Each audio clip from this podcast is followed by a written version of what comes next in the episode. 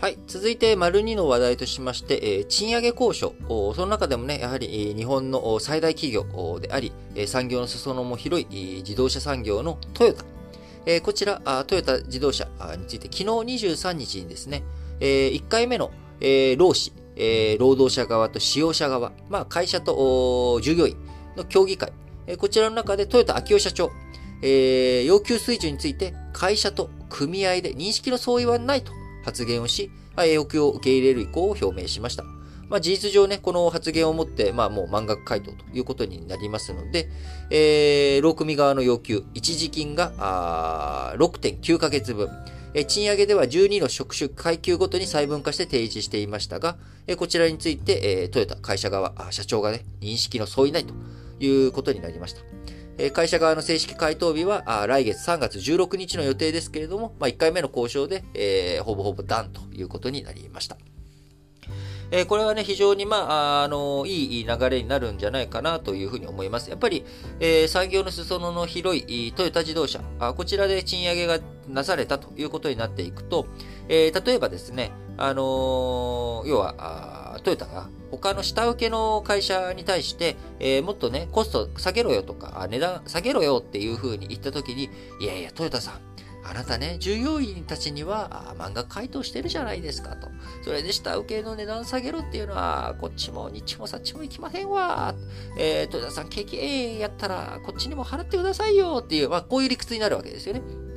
えー、従業員に、え、払うということであれば、下請けもそんないじめんといてくださいという風になっていく。えー、そして、えー、トヨタがね、えー、分かったと。そんなね、えー、値段、値下げしなさいとかっていうことしないからという風にして払うと。そしてくると、今度その下請けの企業でも、あのー、ね、と、トヨタが賃上げしてると。で、我々のところの下請けとしてのね、えー、値下げとか要求とか、そういったものも、えー、起きてないんでしょと。であれば、余ったあお金、えー、についてね、え、上がったお金とか、そういったものについて、ちゃんと、あの、僕らの給料にも反映させてよということで、えー、トヨタ本体が上がっていくと、この下請けの会社についてもですね、波及していくっていう流れが生まれていくわけです。これ、まあ、必ずしも生まれるわけでもないんですけれども、あの、逆のパターンと比べたら絶対生まれるのは間違いないわけですよね。えトヨタが、あの、賃上げしませんと。え従業員に対して一時金ボーナスもカットやと。お前ら全員、あかんと。今はそれどころじゃないっていう風になったら、従業員にもね、えー、うち社内、こう泣いてもらっているんだと。だから、あ賃上げ、えー、をね、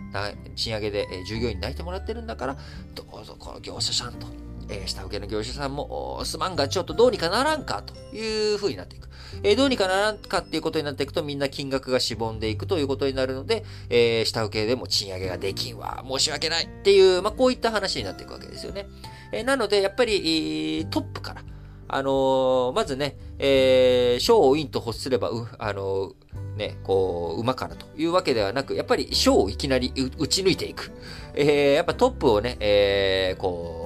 倒していくっていうことね、これがね、やっぱ大切なわけですよ。で特に自動車産業っていうものは部品メーカーも含めたら、もうすごい、えー、完成車メーカーの下に産業構造、ピラミッド、裾野がブワーっと富士山麓のようにですね、えー、広がっているというものになりますので、えー、トヨタがあこのタイミングでスムーズに満額回答という話が出てくるのは、あ日本全体のね、賃上げ、え、進めていく上で非常にいい話だなと思います。えー、昨今ね、あのー、エネルギー価格の高騰とか物流費の高騰、新興国での物流網の混乱、サプライチェーンで、えー、の混乱で、えー、いろんなものの価格が上がってきていると。えー、ね、昨日コンビニに行ってですね、あのー、うまい棒の値段がね、まだ10円だなっていうふうに思いましたけれども、えー、もうちょっとしたらまたこのうまい棒の値段も上がっていくということですし、えー、いろんなものの値段上がっていく。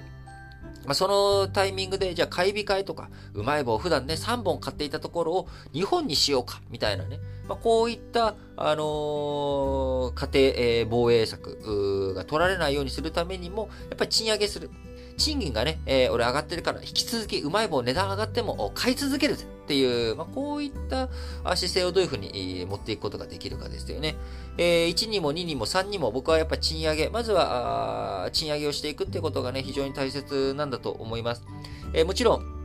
あの、経済実態にそぐわない、あの、過度なね、無理、無理な賃上げをしていくと、えー、企業を、逆に疲弊してしまって、えー、ま、持たないということになってしまいますが、今、あずっとこのバブル崩壊以降のね、えー、失われた20年、30年と言われている期間、なかなか賃金が上がらないという状態、えそして、え欧米諸国のみならず、え他の韓国とかアジアの諸国に対しても追い抜かれていきそうな状況、こういった状況を改善していく上でも、え賃上げをしっかりとやっていくということがね、日本社会全体にとって重要なものだと思います。